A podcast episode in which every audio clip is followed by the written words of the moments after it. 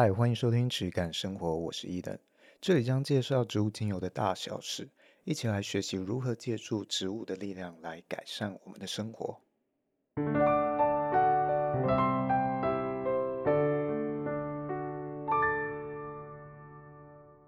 Hello，大家好，我是伊登。那今天一样有我们的助理主持轩。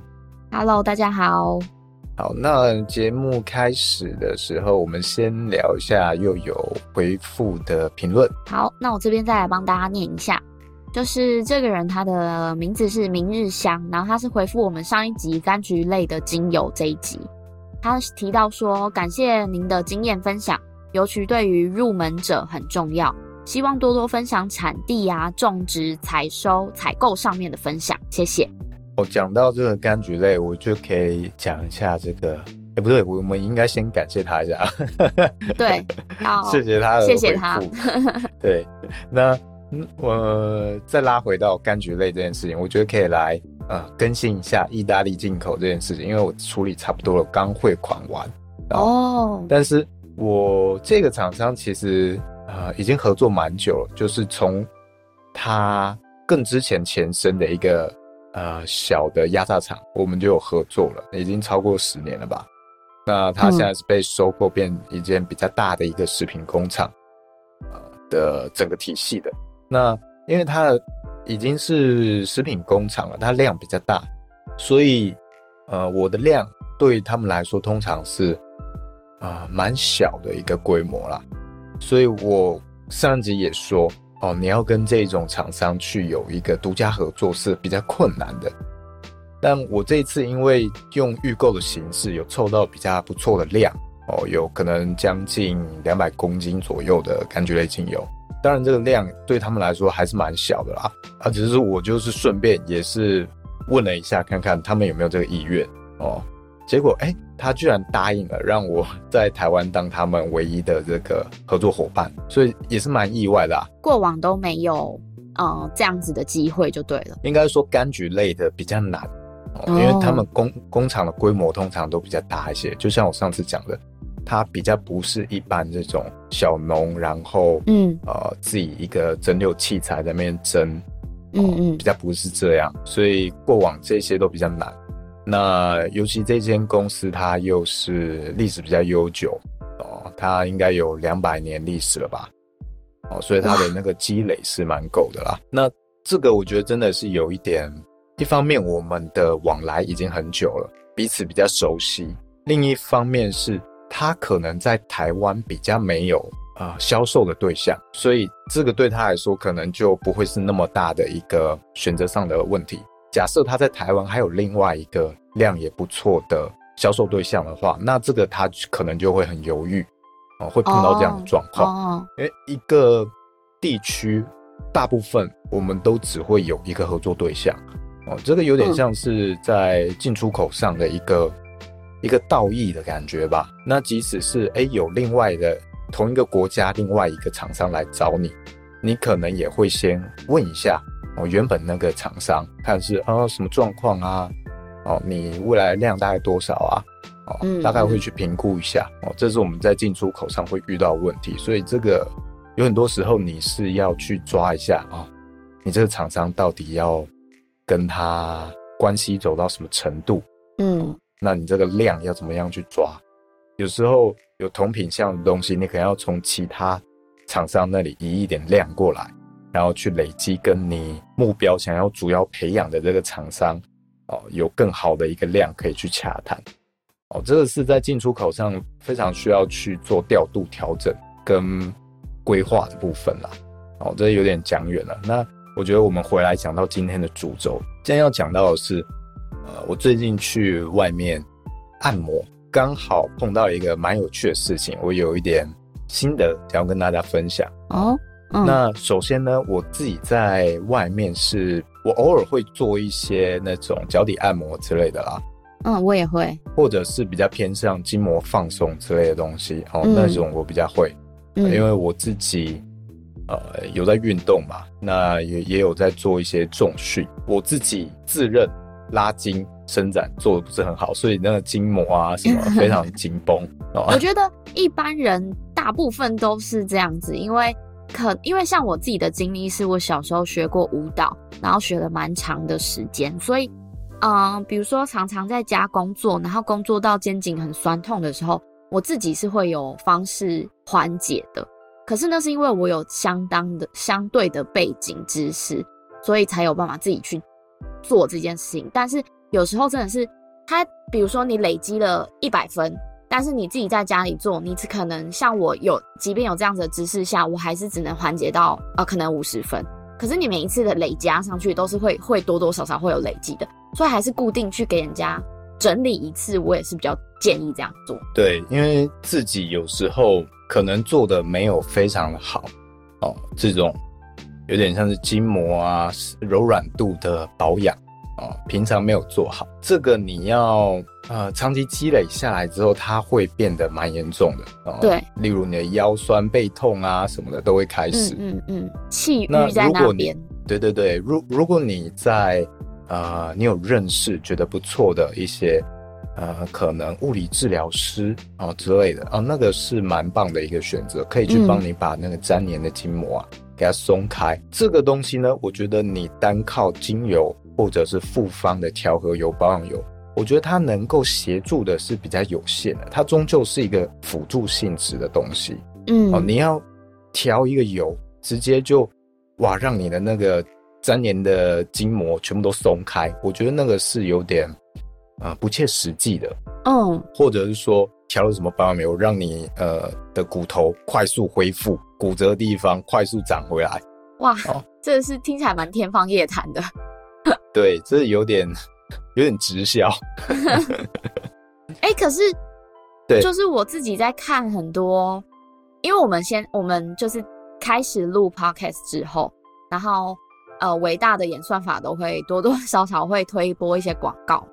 然后常常会推播到一些精油品牌，他们有在做复方精油或者是按摩油，他们都会标榜有一点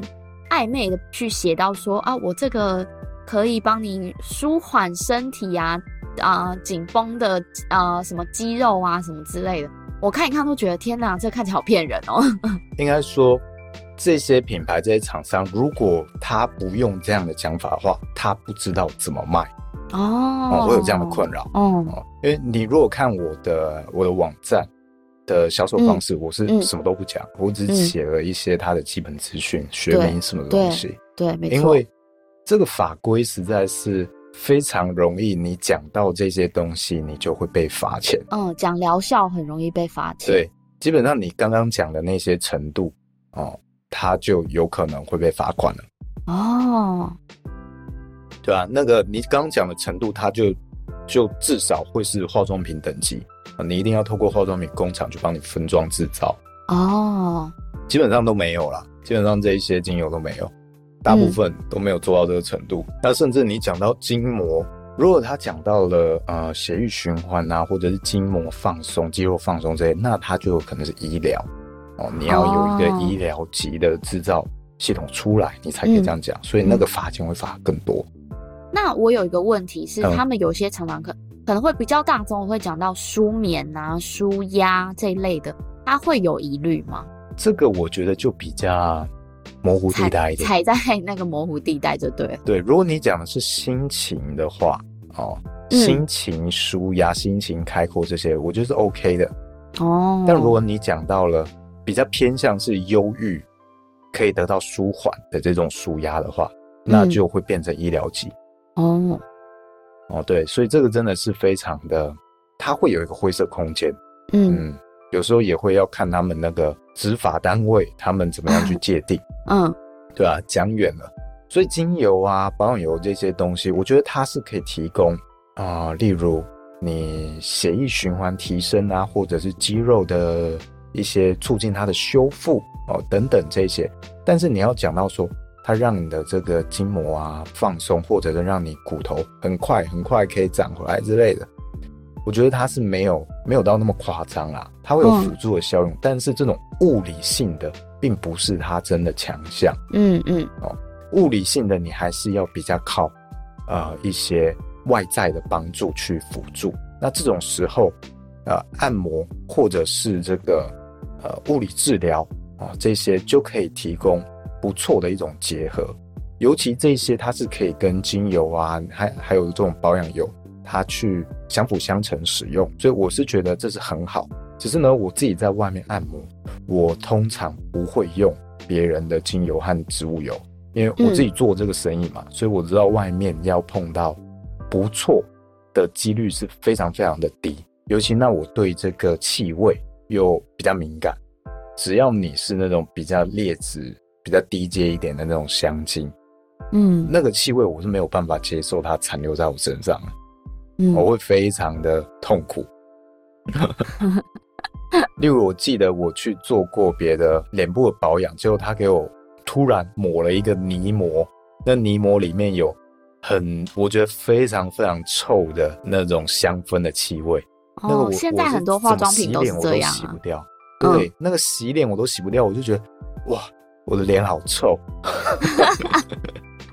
别人可能会觉得香，但我真的觉得会很痛苦，因为那个东西你洗脸你也洗不掉，而且搞不好你。跑去百货公司的厕所洗脸，然后你用那个洗手乳什么，然后里面也有其他的那种香氛，哇，怎么洗都洗不掉，我就非常痛苦。所以我在外面是会尽量避免碰到这一类东西，像百货公司的香氛那层，我都尽量会不会接近，因为那些东西对我来说就跟呃你从烧烤店走出来，或者是那个麻辣锅店走出来，身上有的那个气味一样，嗯，对我来说是很重，是有一点。负面的，嗯，但是这个东西真的是很看个人。像是我以前会很常去提醒身边的朋友说啊，你用这些东西要小心，或你用了哪一个哪一个等级、哪一个价位带的香水，你要注意它这个可能的危害。我以前会常常去提醒这些，但后来我就比较少讲，因为我注意到说这个有时候别人不一定在意，对，不一定是真的想听到这些东西，对。因为他自己用的很开心，花了钱了，对，他搞不好已经花了钱了，然后你去泼冷水，然后或者是说他可能也知道，但他想要的就是就是一个体验而已。例如大家都知道麦当劳薯条不健康嘛，但是我们还是会去吃啊，它太健康反而不好吃。对，你去吃，然后你还在旁边一直听说 啊，这个薯条不好，薯条不好，嗯，对，那就有点啰嗦嘛。所以这件事情，你到底要不要跟身边的人提醒？嗯、我觉得这个你自己斟酌一下。因为我想到，我自己想到一个前阵子的经验，就是跟朋友一起去逛百货公司，然后那时候我好像也有东西要买，所以我就到了无印良品，他就跟我一起逛这样子。那大家都很清楚，无印良品它是有卖那种一般的扩香机器嘛，然后就是装水水的那种扩香，然后我朋友就在那边看了很久。然后我的东西买好，我就走走过去跟他讲说：“如果你真的要买这种东西的话，我跟我朋友拿比较好。”然后他就说：“没有关系，我就是图一个图，就是图一个爽快还是干嘛而已。”他们其实根本不在意。对、啊，然后我后来就是那一次之后，我也都再也不说这种类似的事情了。嗯啊、因为有一些人就是想要全部的家具都是无印良品啊。对对对对对，就是有这种需求。对，他不是那种健康方面，甚至他选这些精油啊，嗯、或者是香氛，他不是为了要什么情绪上啊，或者是什么样，他就只是想让空间有味道这样子。对，他跟那个健不健康什么，他其实也不在意。对，他不在意。总之大概就是这样。这个到底要不要去跟身边人讲？我觉得，呃，你最多提一次就就差不多够了。对，除非他们真的来问你，好不好？对，不然提到人家烦。因为他们像那一群朋友，就跟我就是就是一样去逛街的这群朋友。然后后来有一次，他们就约我出来吃饭，然后他们就还特别提醒我说，要请我带精油去给他们闻，然后我才会觉得说，嗯、哦，这才是。OK，这就是我我理想中的状态，就是跟我认知的状态也是。通常这也是在很多，比如说你在求道，比如说求知识、求道的路途上会遇到状况，就是刚开始你学到的时候，你会很热心，想要跟大家分享你所知道的所有一切。可是你忽略掉别人想不想听这件事，但人家来问你的时候，就代表他是有心想要接触跟有心想知道。那那时候你再跟他讲。其实才会有很好的加成效应，我自己会这样觉得。对啊，我觉得你呃，先表现出来说哦，你对这方面稍微有多了一些接触，可以分享、嗯、哦，让人家稍微有一个呃，可能记忆点，知道以后有这番需求可以问你就好。对，但你不要一直讲，你不要可能去学了做菜就一天到晚跟人家 讲了一口好菜，这个做的不好，对对对，这样做不健康。你这鱼这样做就糟蹋掉了，哇，你真的超扫兴的。对，对啊，这个也是我最近的一个反思啦。嗯，所以我们还是要为别人设身处地去想一下这件事情。哎，我这边有一个问题想问。就是因为听我们的频道，基本上都是对这些知识或这些领域是有关注，然后很有兴趣的人嘛。那假设我今天是一般消费者，要出去按摩，然后呃，我知道那家按摩店它，假设我今天是要用油压，然后我自己建议会带什么类型的植物油去做推拿会比较好呢？我觉得首先大方向来说，只要这个东这个精油这个植物啊、呃，或者说甚至更广一点，这个气味是。你喜欢的那这个东西，你的共鸣就比较高。嗯、可是，一般压榨的植物油应该不太会有太特太特殊的味道。哦，你是问植物油的部分，哦、不是问精油的部分？对，因为精油的部分，就是我也是理解，就是自己可以选自己喜欢在身上的味道就就好了。我觉得那个是最基本。嗯、可是植物油不知道怎么选呢？因为假设像呃拿橄榄油，我又怕 身上的那个 菜味太重。哦，我觉得橄榄油其实还好，橄榄油我觉得算是 OK 的，它比较不会，你早上按完之后晚上散发出油耗味，我觉得比较不会。哦，嗯嗯，那我觉得在选择上就跟之前讲的，其实你能拿到最便宜又高品质的冷压油，其实就是橄榄油。哦，哦，你可能在一些贵妇百货之类的，嗯嗯，去买个呃。一公升一千块以上的橄榄油，我觉得比较有机会是比较好的。嗯，我们怎么样去选择这个基础油呢？我觉得第一个，这个质地你喜不喜欢？这个油的质地啊？哦，嗯，因为不是说这个油很好、很天然，就一定适合每个人哦。其实最主要我们会第一时间感受到的差异是这个油厚不厚重或清不清爽。嗯。这个可能会造成喜好的差异哦。例如说，男生的话，他通常喜欢清爽一点，所以他从这个呃摩洛哥坚果油、椰子油、嗯、哦最重，我觉得可能到橄榄油哦，这个是他比较常能够接受的范围。嗯，那你从这里面去选，我觉得对于男生来说是普遍接受度比较高。那女生的话就不一定，呃，像是有些人就喜欢滋润一些，那也许甜杏仁油啊什么的。长辈的话，他就喜欢更滋润一点，比较更厚重一些，那也许就要用质地更稠一点的油，嗯，哦，会有这样的差异。理解。所以其实还是看它的比重，就是油的比重，然后清爽或厚重的程度，你自己选择。因为有时候你可能夏天去按的时候，你会想要用清爽一点的。但是冬天去按的，你就是想要用滋润一点的，所以自己如果有常常在按摩的人，是不是也可以多备个几种几罐，然后再搭配自己喜欢的精油带去，会比较好一些？对啊，那呃，我觉得可以先，如果你是一个刚入门的人啦，你可以不用那么深入到说啊，我一定要追求什么疗效才用什么样的植物油，嗯，我觉得你都不用想到这些，你就先先去。啊，感受这个质地的差异就好了。嗯，那啊，皮肤到底适合什么样的油啊？我觉得其实皮肤就跟我们的饮食一样，皮肤是我们身体最大的器官嘛。嗯，那你在擦植物油的时候，其实就是在喂养皮肤营养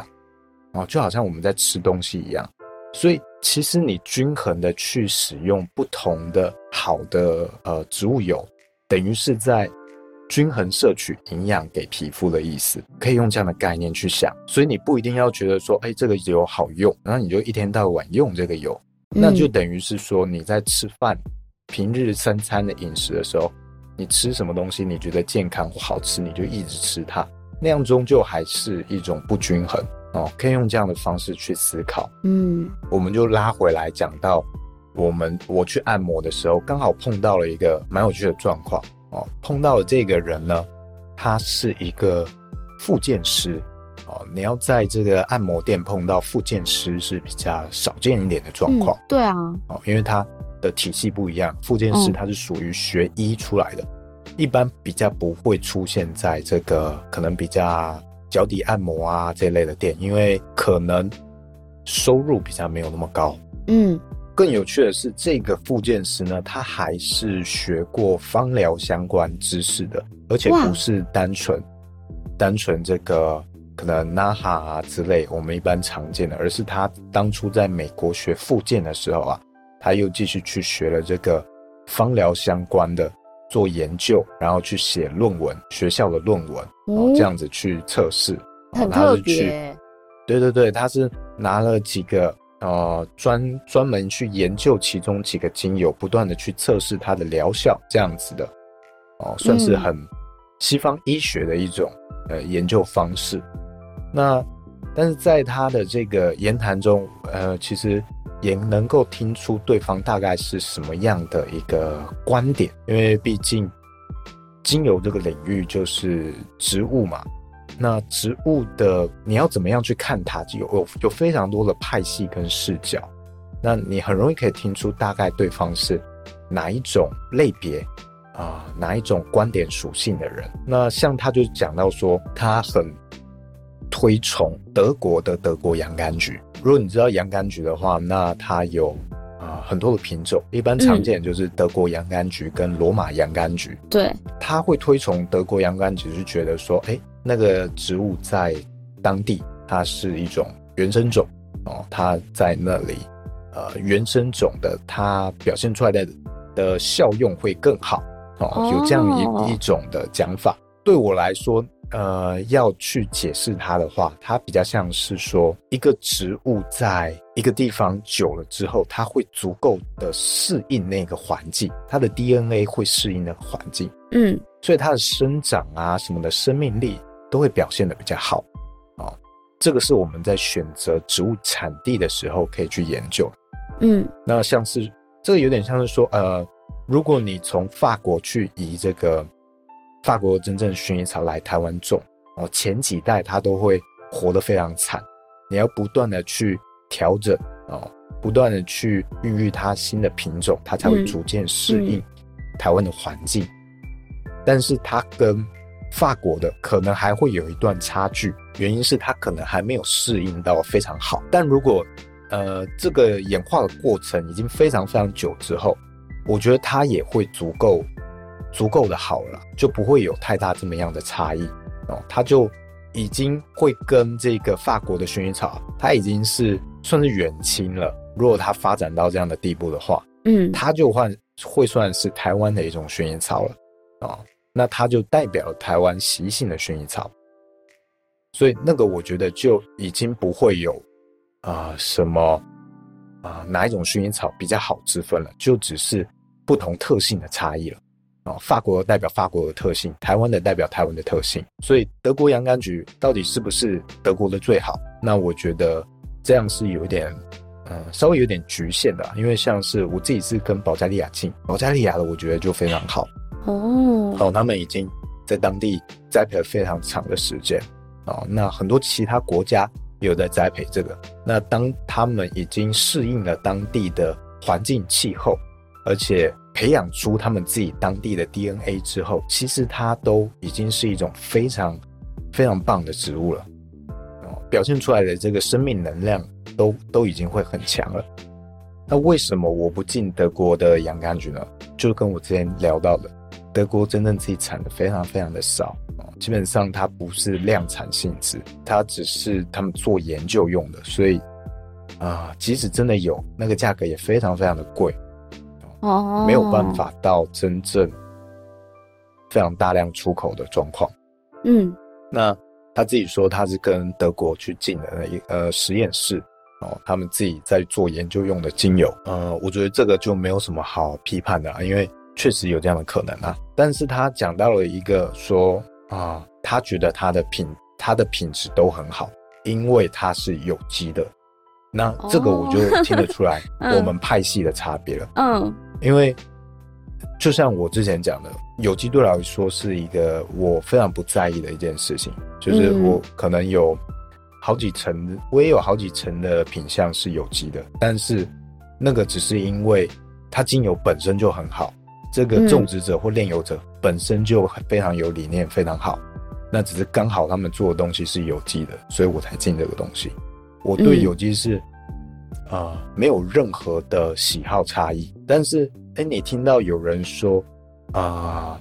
我觉得我的东西品质很好，因为它是有机的。那我觉得那个就是一种喜好差异，嗯，就是他认为这个是一种品质证明。但我的观点就不太一样，因为你看过这么多的。这么烂的精油都有有机证明的时候，我不会用这个点来做切入哦，所以这个就知道我跟他的派系不同，嗯、这是一个主要的差异点啦。那呃，我觉得可以拉回来讲说，他在学校做这个研究论文，经由效用的研究论文哦，他们去可能假设他去测试德国洋甘菊不同国家洋甘菊的疗效哦，这件事情。它其实是会存在一个困难点，执行的困难点是你的植物的标准到底要怎么样去判定。例如我们在讲德国洋甘菊的时候，不同即使是同一个国家哦，不同产地之间它的成分差异都很大，它不会全部都长得一模一样，成分内容比例哦，每一种天然化合物的成分比例都一模一样，不会这样哦，不可能会存在这样的状况。那这种时候，它存在这种差异的时候，你到底要怎么样检视它的疗效哦？甚至包括我们病人每一个也都不同啊。对啊，这种时候其实是很难去真的去做测试，一个非常准确的结果啦。嗯，因为他感就是，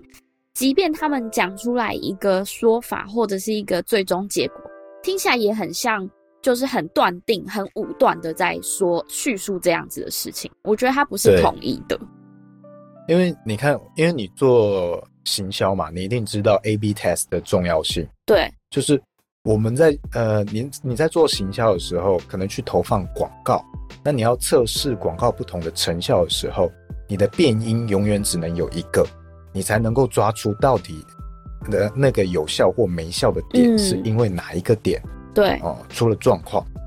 那像是精油，你每一个精油的成分都几十种、几百种的化合物在里面，那不同的精油，它这些全部的成分全部都不一样哎，对啊，全部比例都不同，那你怎么样去抓出到底是什么成分的变化引起了这个效用的差异？嗯、何况这个里面的呃，还我们都还没有谈到这里面的化合物有没有可能是已经被添加过？哦，后来添加上去的单体稀释精油，嗯，这个也很难去验证啊。那这种时候就会变成很尴尬，这个这个结果变得很难够去客观的分析。那这种时候遇到这种困境，我们一定就会回到 A/B test 的那个概念哦。西方医学的体系，它就会只抽里面单一的化合物去做验证哦，这个才是真正比较西方医学的科学的验证方式。但是这个就会回。回归到我们常讲的问题，当这个东西已经这样子被抽离出来单一化合物的时候，你为什么不就直接用这个单一化合物去做治疗的行为呢？你还要再把它重组回去，对，调配成了一个伪造的精油，嗯，哦，一个再制的精油，你为这个你也没有办法验证啊，对啊，哦，所以我才会才会说，如果你用这种。化合物派系的方式去讲疗效的话，我觉得你最终应该就是要用单一化合物去做治疗，这个才是比较合理的。因为中间的变因你没有办法去控制跟验证。嗯，你讲的所有的疗效都没有建立在你自己验证的这个基础上，这是我自己比较没有走，最后比较没有走化合物这一派的方式去啊讲述精油的一个很主要的关键点啊。哦，这也是我自己为什么现在比较常在，呃，接触一些中医呀、啊，或者是能量方面。因为虽然它有点接接近玄学哦，或者是有点讲不清它的这个系统哦，到底 怎么样去验证啊、哦、之类的状况，很难。但至少它是以一个整体在看精油，嗯，哦，所以这个是主要的一个差异点啦。那这个呃，复健师这个按摩师，他还有提到一件事情，说他在做研究的时候发现，有些植物其实是没有疗效的哈、哦，这个我觉得是蛮值得讲的一点。像什么植物他会说没有疗效？这他我没有去深入问他。Oh, OK，但是呃，我觉得植物它都是浓缩了自己自己的生长环境跟它自己的特性哦，所以呃，每一种植物都有它自己的特性嘛。那你用了这个植物，无论你是要吃的蔬菜，还是你把它变成了精油涂抹在你身体上，只要你有感受，哦，你有感觉到任何东西，那这个就代表这个特性有在影响你。那嗯，有影响你的特性，就代表它有效用。对啊，它有可能是疗效，也有可能是毒性。哦，嗯嗯。但是有时候毒药也可以当成药，完全端看你怎么样去使用嘛。没错，所以我觉得这个就有讲有些植物没有效，没有疗效，没有效用，就好像在讲，欸，有些人没有用一样，就是要看你怎么用啊。哦，对啊，我觉得大部分的状况啊，只是你用错了方式去验证它或测试它。嗯，哦，就像你把啊，呃，你把可能吉他手丢到了一个呃数学系 去。让他钻研数学，然后数学考不好，你就说这个人没有用啊。其实是你的验证体系不对。对啊，你用错误的观点去看他，其实你一开始就用了有有色的眼光。我觉得有可能是他可能刚好他的他拿某一个植物 A 植物去测试，可能他的受试者刚好对 A 植物就是起不了反应啊。那也是有个体差异的吧？我觉得有可能他的测试的主题是比较局限性的哦，例如他在测消炎之类的主题哦，OK 哦，有可能是这样的状况。那有一些植物没有效，嗯、然后可能他这个植物在套用到任呃其他他也在做的研究，例如呃舒眠或者皮肤修复之类，他测了好几个，可能他都没有测到明显的效用的时候。他就给他宣判了一个死刑，觉得这个植物是没有效用，嗯，没有医疗价值的，嗯、哦。但真的是自然非常的复杂，非常的浩瀚，嗯、我们能够探索到的真的太少了。所以这件事情，我觉得没有办法这样子去把它讲死。嗯，哦、因为你刚刚讲说，就是像在说，就是你这样子比喻，就像在说人丢到不对的地方，然后你说它没有用一样。其实我最近也是有听到类似的话，就是因为地球上的人口有七十亿人嘛，那所以没有所谓的正确解答，答案就是有七十亿种这么多。所以我觉得其实对照到植物上面也是一样的概念啊，他们只是，我觉得他们一样都跟我们一样是生很很特别的生命体，只是差别在我们会自我表达，但他们的表达方式可能是另外一种这样子而已。对，而且我们。他们可能也有他们自己的语言，只是我们没有办法去解读。对对，然后我们就自己往下断定说植物没有思考能力之类的，只是他们的逻辑可能跟我们不一样而已。植物其实是有，其实是因为我有看过一个报道，是说就是一群森林，就是一群树木里面，然后其中可能有一棵，它突然它突然遭受虫害，或者是它哪里。不就是不行了，生病了。其他的植物是会，其他的树木或植物是会传导它们的能量或者是它们的营养素，去透过根茎，然后传递给它，然后让它可以去修复的。所以我觉得其实这种研究也根根本就是在证明说，他们其实有他们自己的语言，只是因为我们不懂人家的语言，所以就没有没有办法那么清楚的了解。反而其实他们的生命力，我觉得。更蓬勃哎、欸，就是我在看这个故，在看这个报道的时候，我就觉得哇，很棒，就是一种群体的概念。嗯、对，这个植物当然还有我们非常多需要探索啊。那我觉得像你刚刚说的，呃，七十亿个人就有七十亿种的看法或观点，我觉得这个其实蛮棒的。就好像我们套用到植物啊、哦，有百千万种的植物，那当然就有百千万种的特性。嗯，那这个特性。它到底是医疗还是毒性？我觉得它可能都有，端看你怎么样用什么样的视角去切入，嗯，怎么样去应用而已。就像人，可能你会有好坏，其实这些好坏都只是我们的看法而已。嗯，生命本身不存在什么的好坏，生命就只是存在而已。嗯，没有正确解答的。对啊，没有正确解答，所以这个我们还是要回归到一个更宏观的角度去认识这些植物啦。嗯、我觉得遇到像这样的对芳疗有研究的这个附件师啊，我觉得其实是一种很棒的交流。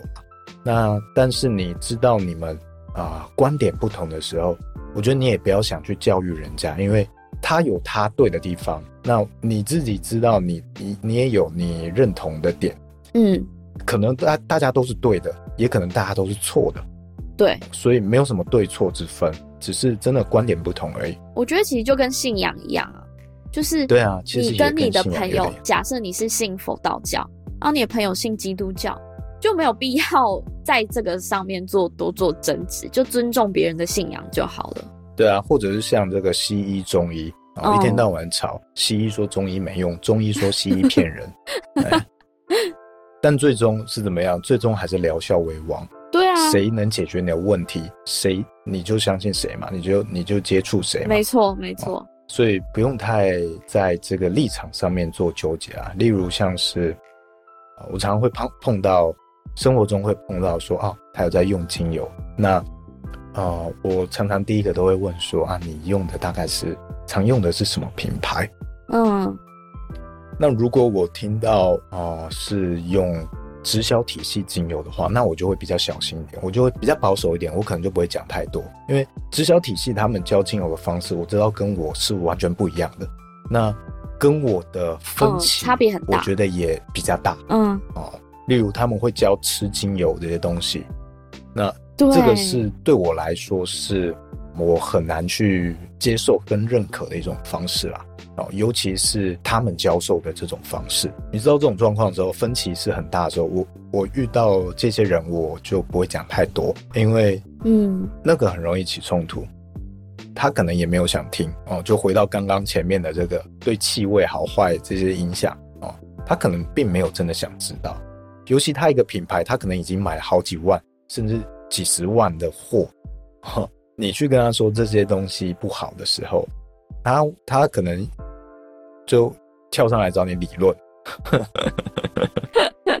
所以我觉得，嗯，我们做自己的研究啦，平常这些就都当交流哦，试着去扩张自己的观点。嗯、我觉得按摩也有一个蛮有趣的，呃，我想要提，就是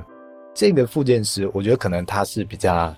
呃、年纪比较大一点的，所以我知道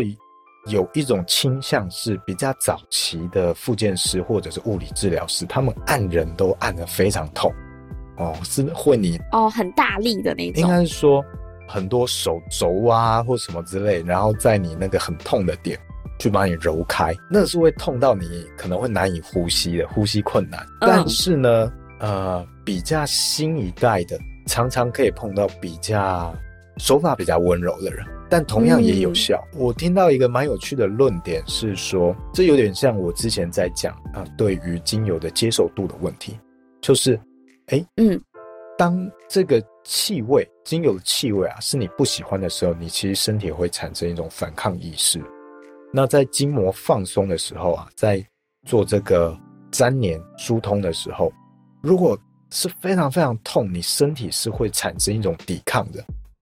这种抵抗也可能会造成这个效果啊，可能会降低哦。Oh. 有这样的，其实这跟我之前讲精油是算是同样的道理啊。所以有可能他用更舒服的手法，比较温柔的手法，但是他用在很精准的点上，它也能够达到差不多的效用，而且不会那么痛。但我刚刚在想，这会不会也是一个很容易有个体差异？因为每个人的痛觉程度不太一样嘛。像我自己就是一个超级不耐痛的人，就是我的一点点皮肉痛我就不行，就受不了。所以我可能在我身上比较适合的方式，就是用比较新一代温柔的方式对待我的身体。嗯、可是有些人的耐受程度、耐痛程度很高，那他可能就比较适合用比较古法的方式来按摩身体。会不会也有这样子的差异啊？我觉得也有可能。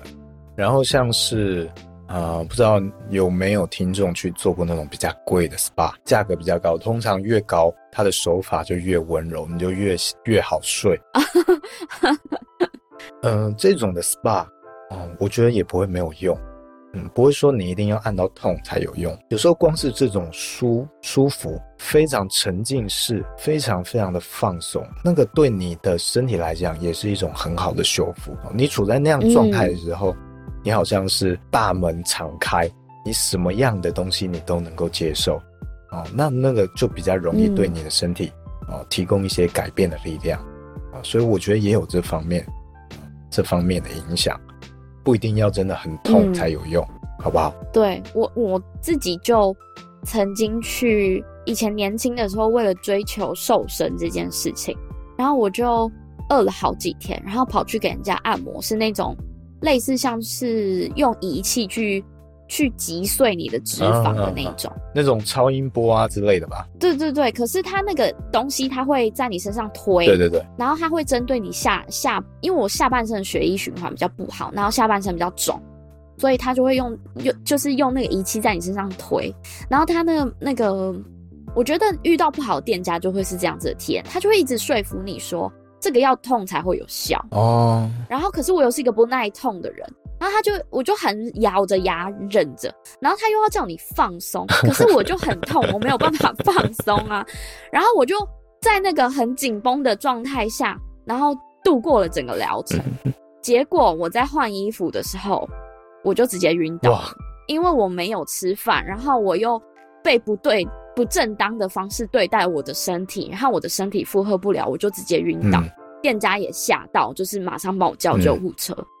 然后我那时候就是身体状况非常的糟糕，因为他用了不对的方式来对待我身体，所以我觉得其实经过那一次之后，我更懂得怎么样知道自己适不适合，就是我很明确的知道我不适合这种会让我的身体造成过度疼痛的按摩方式。对，所以我都会选择比较舒服的方式，让我可以达到放真正的放松。对，我觉得也不能完全说这个方式不对。搞不好这个店家在其他人身上验证是可行的，对，对，但是就是不适合我这样子。但是你 真的要看这个对象的状态适不适合哦，要要视对象的状态去调整，嗯，这个也是我们在用精油的时候非常提倡的一件事情。嗯，你不要直接照搬书上的那些疗效套到别人身上，最重要的还是用了之后的调整。我觉得比较好的方式还是。因为现在感觉没有这样，没有按摩的业者在这样做啊。我觉得最好的方式还是有一个事前的咨询，就是你先了解每个人的耐受程度啊，然后他喜欢被对待的方式啊，然后有点像是我们做心理测验这样，最后会导到一个结果是哦，OK，你比较适合用 A 疗程这种方式来对待你的身体，然后就建议他使用，然后大概多少钱啊，就跟他讲。因为现在大部分都是一个列表列在那边，然后你自己去选择。可是我觉得有时候很多消费者，像以前年轻的我，就是不知道怎么样对待我的身体，所以都试试看，结果遇到了一个非常糟糕的经验，那就会让自己有点退步，这样子，嗯、就是有点却步。对、啊，如果你是遇到一个比较有经验的美容师或按摩师哦，他是比较有精油方面经验的话，再来说他会走的是，呃，他是会有咨询这一块的在前面。他会了解你的状态，跟你想要改善的东西哦，重点聚焦在哪里？嗯、那他会用这方面去啊评估、推测，甚至他会去先检测你的身体状态啊，或者是你呃四肢一些躯干的平衡之类的检查